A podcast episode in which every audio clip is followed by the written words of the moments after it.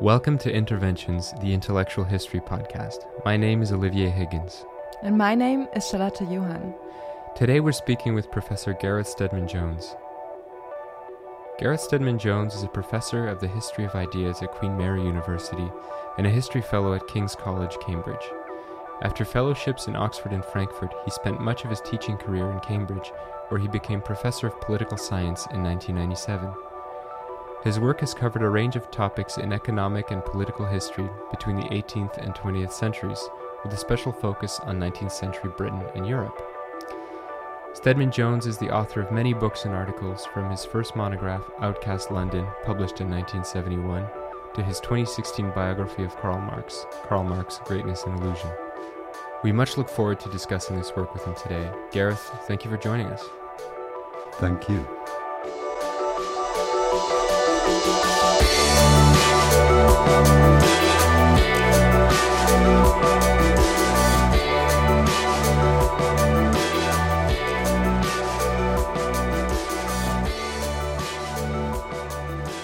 usually begin by asking our guests about how they came to study intellectual history. But in your case, that's likely a complex and far reaching story. So we want to start by asking you about the three books that you think had the greatest influence on your intellectual trajectory. Uh, right. Well, it's important for me to say that um, uh, my interest started at school, and they started both in history and in French. Um, the three books I would mention, um, although they're slightly arbitrary at this stage, it's a long time ago. Um, Christopher Hill, Essays on Puritanism and Revolution. Um, Dickens, Bleak House, uh, and Stendhal, The Red and the Black.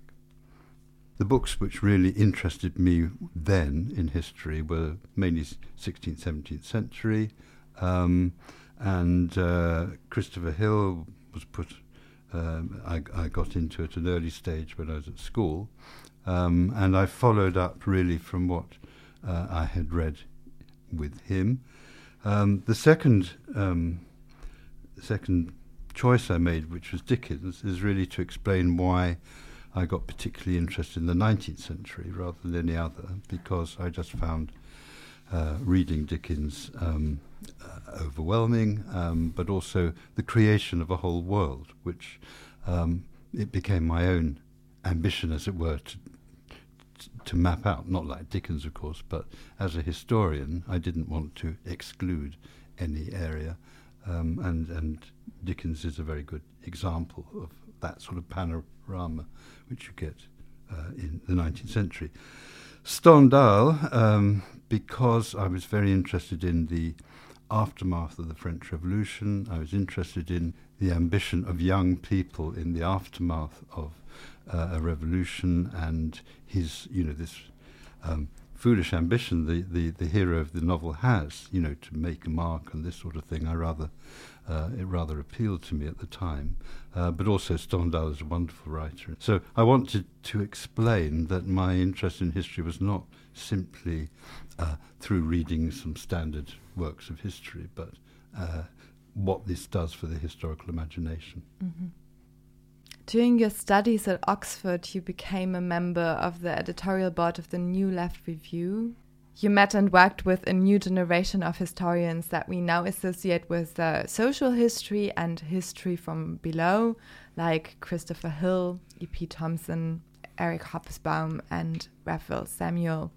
Can you tell us about the status of ideas in their approaches to history and how you yourself perceived it at the time? Um, well, I should make clear that I wasn't interested in social history. Um, at the time, it was called socialist history, and that was to mark our political identity. And it wasn't to say what sort of history was going to interest us. Um, so I've always kept my kept myself distant from the idea of social history. Uh, and uh, I'm also I was also uninterested, although sympathetic, to the idea of history from below. Um, as far as I was concerned, history is, is, is written from all angles, not just from below, which makes little sense. Um, I was mainly interested, in, I should also add, in French writings. My sources of inspiration at the time were much more uh, in France. Um, in my gap year, I left England and went to Paris, where I worked in the press for a little bit, Agence France Presse. Uh, and the things I was reading were Sartre, de Beauvoir, Camus, the Annales School, Lefebvre, and so on. Um, as, as for the people you mentioned, I was a great admirer of Eric Hobsbawm. Um, and what I've come to think th- since is that I found him very convincing, not least because what he was doing was really uh, using um, a supposed mask of Marx to actually reproduce um, uh, a natural law conception of historical progress and to fit um, uh, events and so on into that. Uh, so I, he, he appealed to me from the beginning. As far as Edward Thompson was concerned, I was a friend of his at the time, uh, but I didn't share his approach to history. Um, and um, as far as Raphael Samuel was concerned, uh, I became a close friend and remained a close friend. We, we spent large amounts of time discussing history and so on.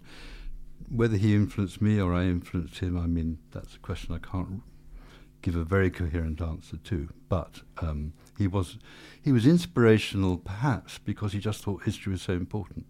Mm-hmm.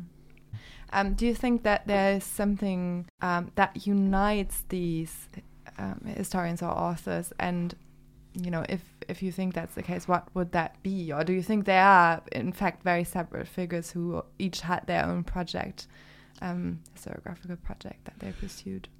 Well, it obviously came out of the history of the left in England, mm. um, and all these historians had been members of the Communist his Historians Group um, and they struck out in sort of new directions after 1956, um, and that's it's out of that that the sort of idea of social history, as they conceived it, emerged.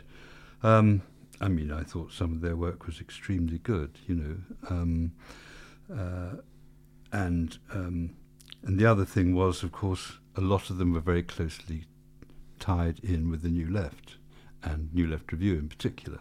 Um, and uh, when I joined New Left Review, which was in the uh, when I was, I think, still an undergraduate, I felt myself between um, the old and we, there was a, a, battle going on, which is now of very antique interest between the old New Left Review and the new New Left Review, between a sort of Edward Thompson type approach and a Perry Anderson type approach.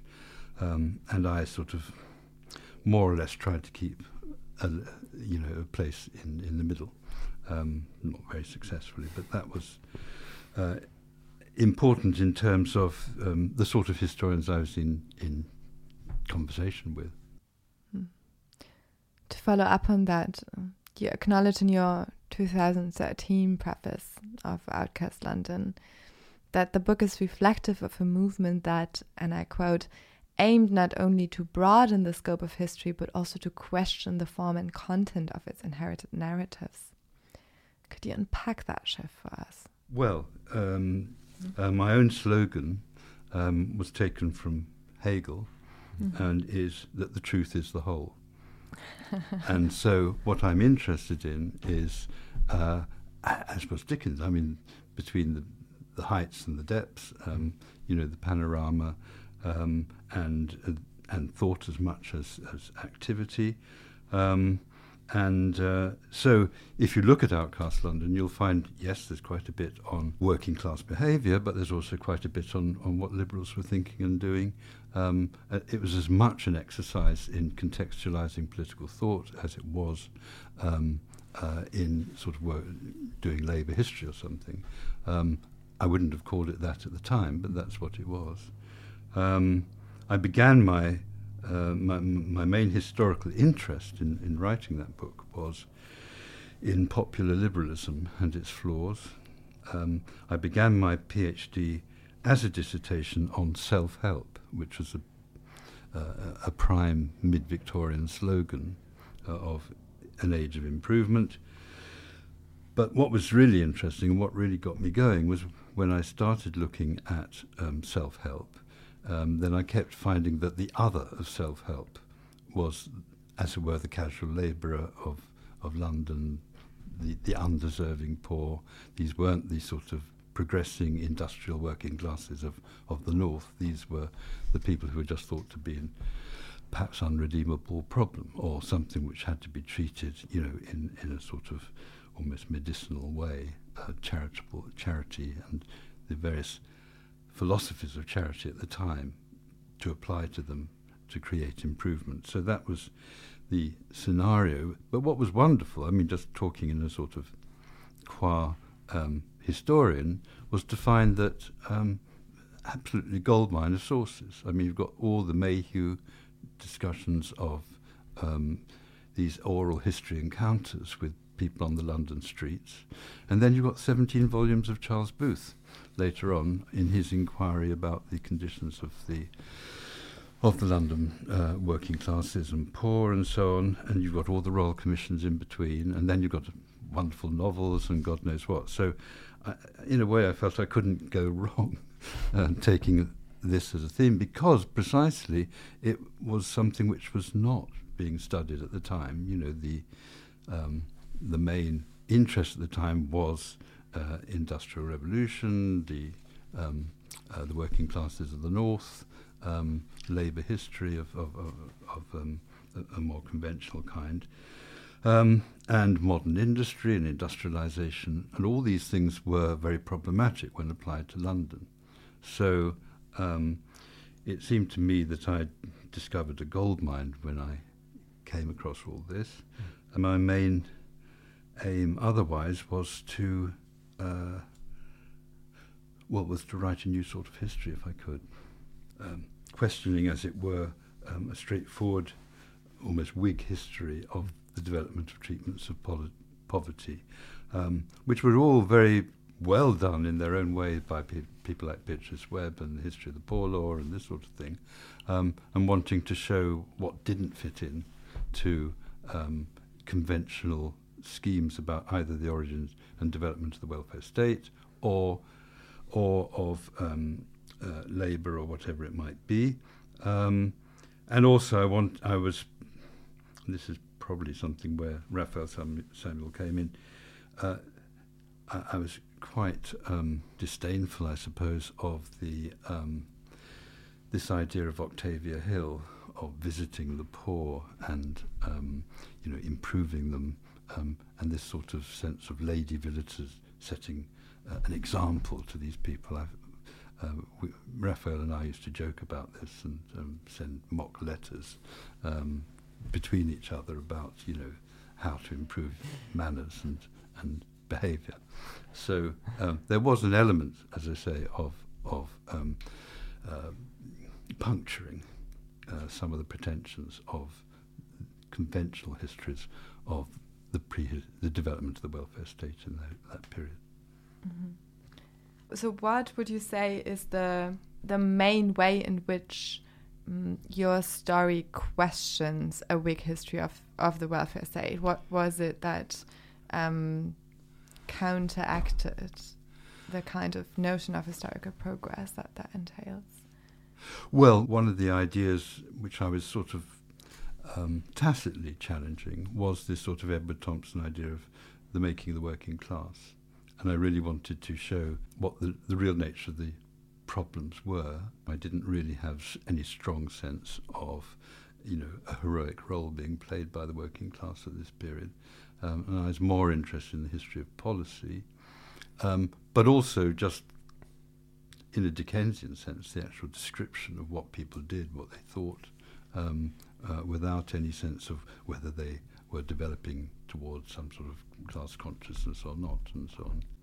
The aim, as I say, was to challenge the idea that what 19th century history was about, particularly from a sort of labour or social point of view, was the development of um, trade unions, cooperation parties, and so on, and to show that large chunks of um, the population, particularly the urban population, um, occupied this role of casual labour. It just ended up, fortunately, but in a very strange way, with the First World War, because a lot of the problems which charity reformers and liberals thought was an, was an attitudinal problem on the part of um, these casual workers and so on um, was simply lack of decent, was simply that they were in the equivalent of a gig economy at the time, um, and there was little incentive to feel much identification with work. And one of the reversals in the First World War was there suddenly is a huge labour shortage, and all these people got absorbed, and in that way, uh, the casual labour problem, as I studied it in the second half of the 19th century, temporarily at least disappeared. Your second book, Languages of Class, that appeared 12 years after Outcast London, adopts a somewhat different tone. You seem to be conscious of a shift in the context surrounding Marxist politics and historiography. In your introduction, you argue that, and I quote, in the new historical epoch which we appear to have entered, a whole set of conventional beliefs about working class politics have been put into doubt. Can you say a bit more about this transformation and its bearing on your work? Yes, Languages of Class was um, a collection of essays, and they're written at different times. So, part of what the introduction did was to uh, try to explain why I, I, had moved from one set of assumptions to another. And one of the uh, basic assumptions which I increasingly came to question was this assumption uh, of the historians mentioned earlier, the, the Thompson, Hobsbawm, Hill, etc., of social determination. Um, and what I wanted to replace it in a more explicit sense than I had before, because I hadn't even thought it through before, was uh, that um, class was a language, uh, that it was, um, and that the approach to the history of class must be a discursive approach. And in that sense, there was no essential relationship between a language and a, a set of social positions. Um, that was to be explained more by politics. Um, and um, I applied some of these attitudes, some of these positions to uh, various questions.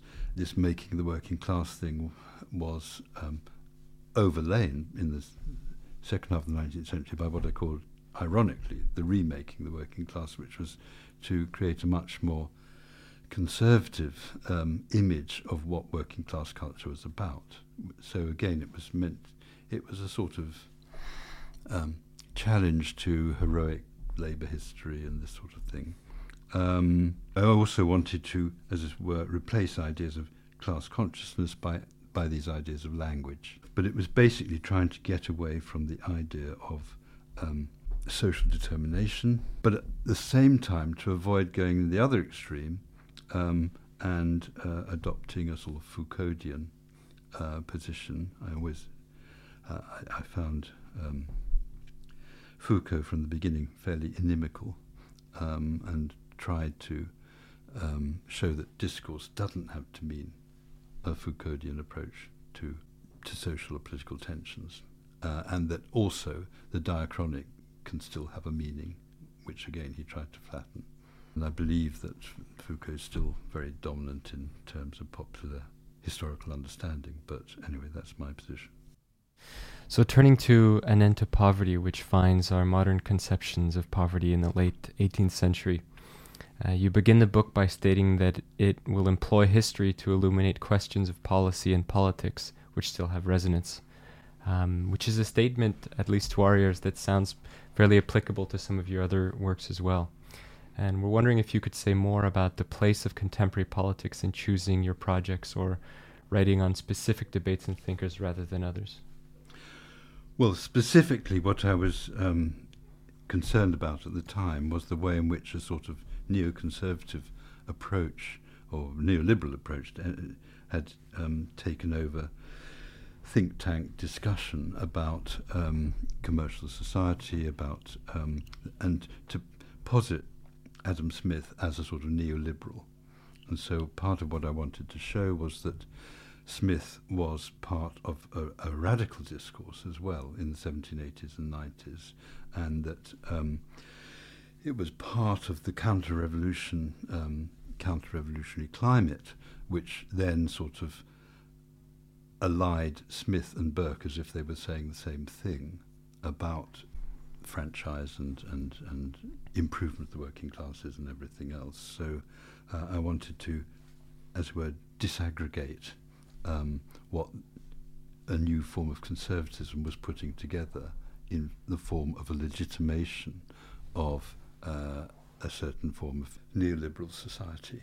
Um, so that was one of the original, as it were, impetus, uh, inspirations of the book, and that's what I was trying to address in uh, showing that the well, in showing that there's a, a, more, much more radical way in which you can look at this. Is the idea that poverty is avoidable or can be um, prevented or um, overcome is something you don't really find until the 1790s. So I wanted to highlight that there was a high moment, which then, of course, a large amount of, of skepticism and conservatism tried to combat. In particular, of course, not only Burke, but also Malthus, and the way in which those um, theories came to dominate the 19th century and were always, as it were, used to apply the brake on any any sort of wild expectations about what improvement might be possible.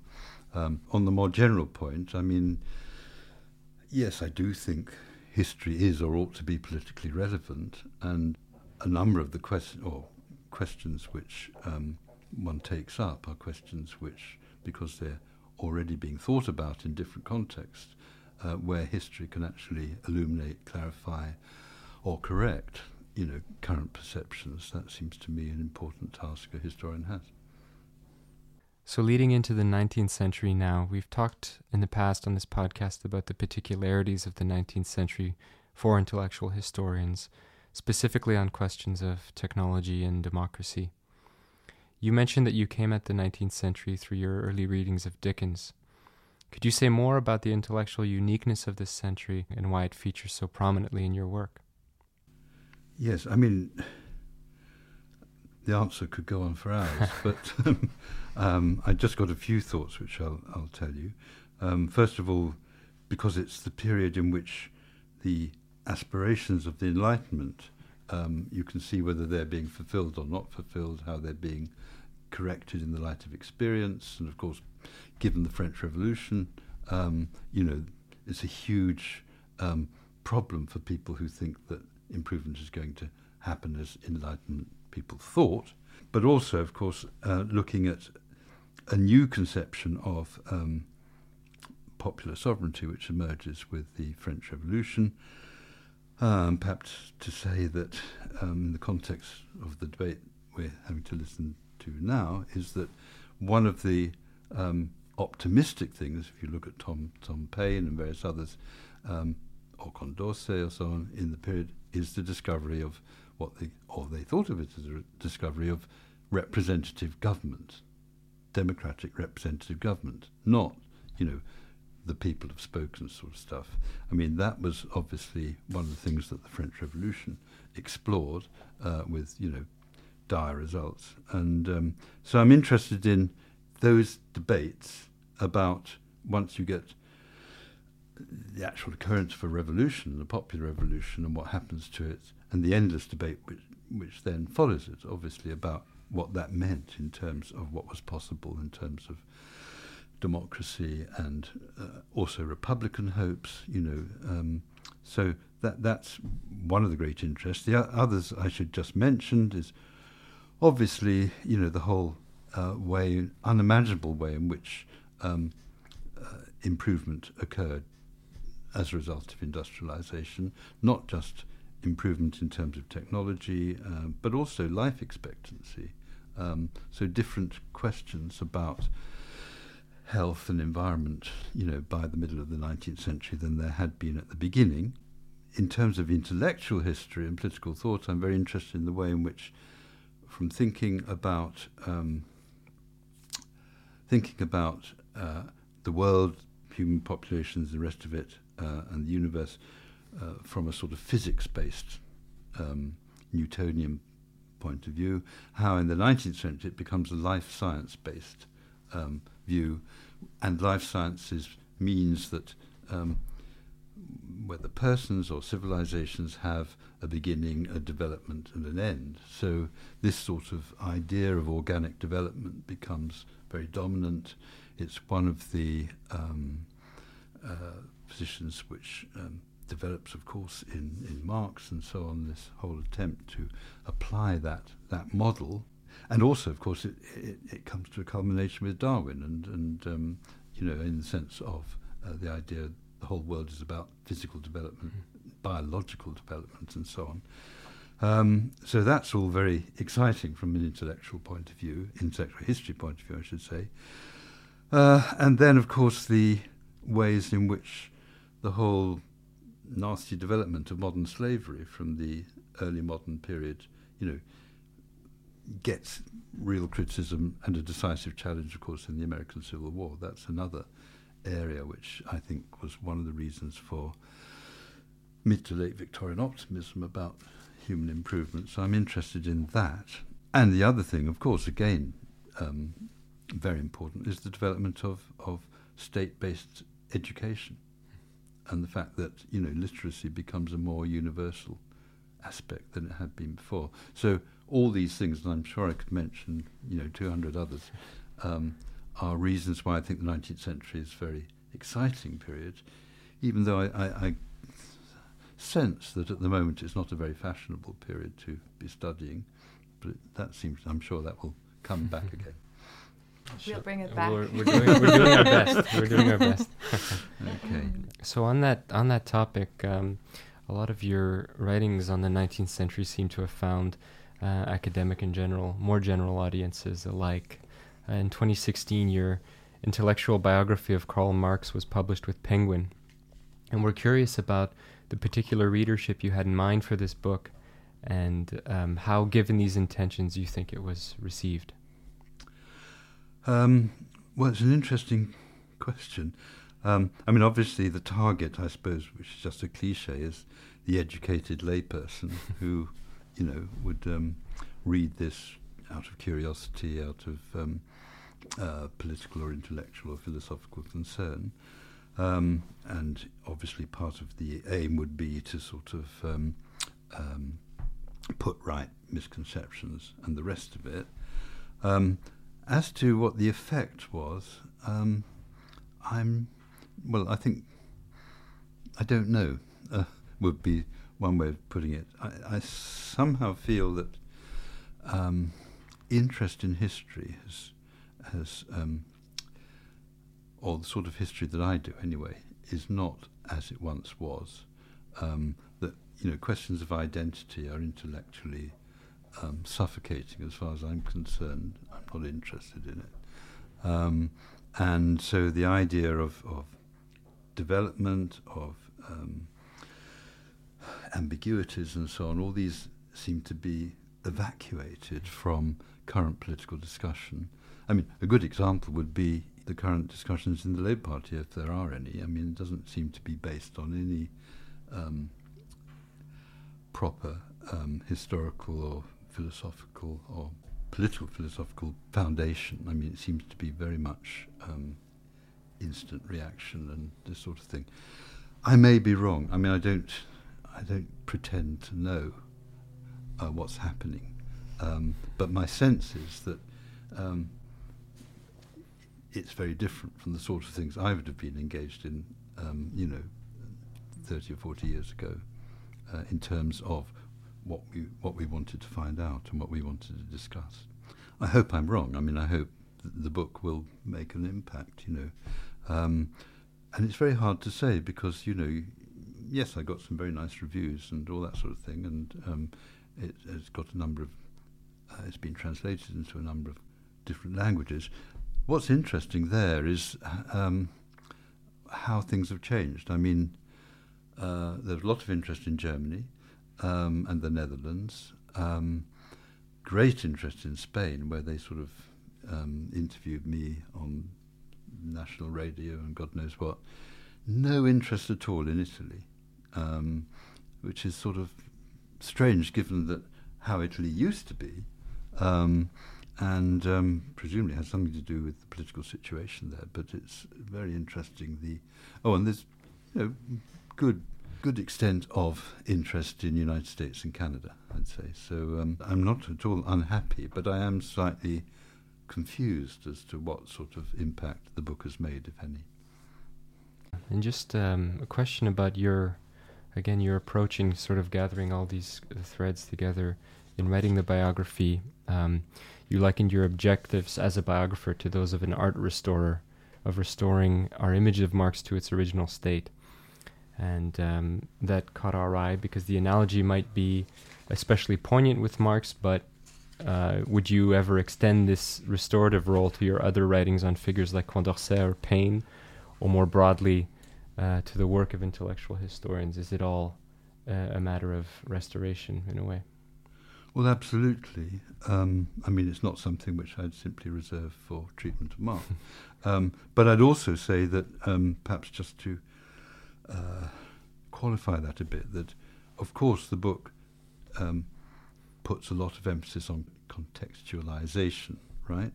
Um, that I treat Marx's writings as the interventions of an author within a particular political and philosophical context, and that that's what the historian has to reconstruct. But I also want to talk about decontextualization. That's to say, the historian is also an author um, working in a very different context. As such, I'm also interested and concerned about which of Marx's ideas still have contemporary meaning or have acquired new meaning today in ways in which he could not have possibly foreseen. I would therefore like to highlight those insights of enduring importance and suggestiveness, um, even his mistakes and so on. So um, I wanted to point out I'm not just stuck in context because that would be um, very narrowing. And why bother, you know, if everyone was simply a prisoner of the context in which they lived and thought? Uh, Marx was the first to chart, I think, the creation and transformation in less than a century of the world market. He said the bourgeoisie accomplished wonders surpassing Egyptian pyramids, Roman aqueducts, and Gothic cathedrals in 100 years. It has created more massive and colossal productive forces than have all preceding generations together.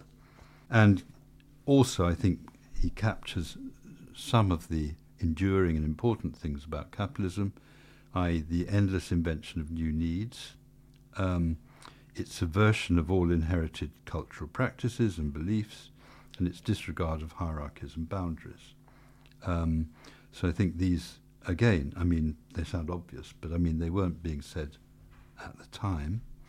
Um, second thing I think, which is um, important, is that capitalism created as well as destroying, that unlike slavery or feudalism or other modes of production, capitalism is not the product of conquest, that it's not embodied in a particular class, attitudes towards it were ambiguous since it was based on a free contract, even if it resulted in capital accumulation and new forms of inequality. Despite its exploitative features, it was compatible with the growing, increasing prosperity of producers, depending on economic circumstance, as histories of 19th and 20th century at least show. Um, also, um, the crucial thing is that it develops out of religious criticism. What's distinctive about Marx is the idea that the critique that Feuerbach had applied to God, he applied to other entities, like, you know, commercial society or whatever it might be.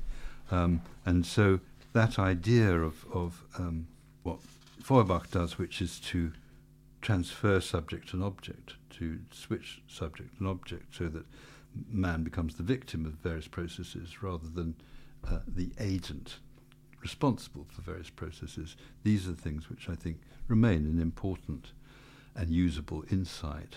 Um, I mean, it could be applied not just to God, but neoliberalism, patriarchy, climate change, economic determinism.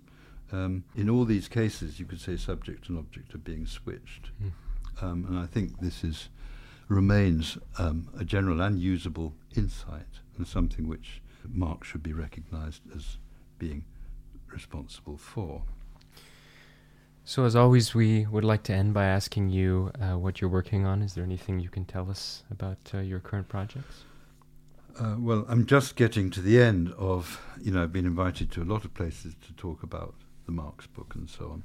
I am now, I hope, and I hope after Christmas, will begin to do, uh, embark on a new project.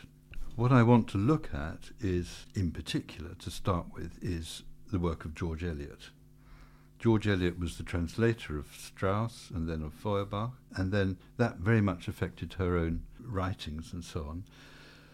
George Eliot has, on the whole, of course, been studied by English people, and you know the German side has been, you know, uh, not ignored but sort of downplayed. I think something more interesting could be produced from that, but it probably needs um, a larger sort of um, comparative approach to make the thing work. And so obviously, the young Hegelians reading Strauss and Feuerbach is different from George Eliot reading Strauss and Feuerbach. So I'm very interested in how those things uh, differ. So uh, to look at this whole period, which you know starts with various initial critiques, Strauss being one of them, and goes through to Nietzsche and and and then the Darwinist discussion in the 1860s, 70s.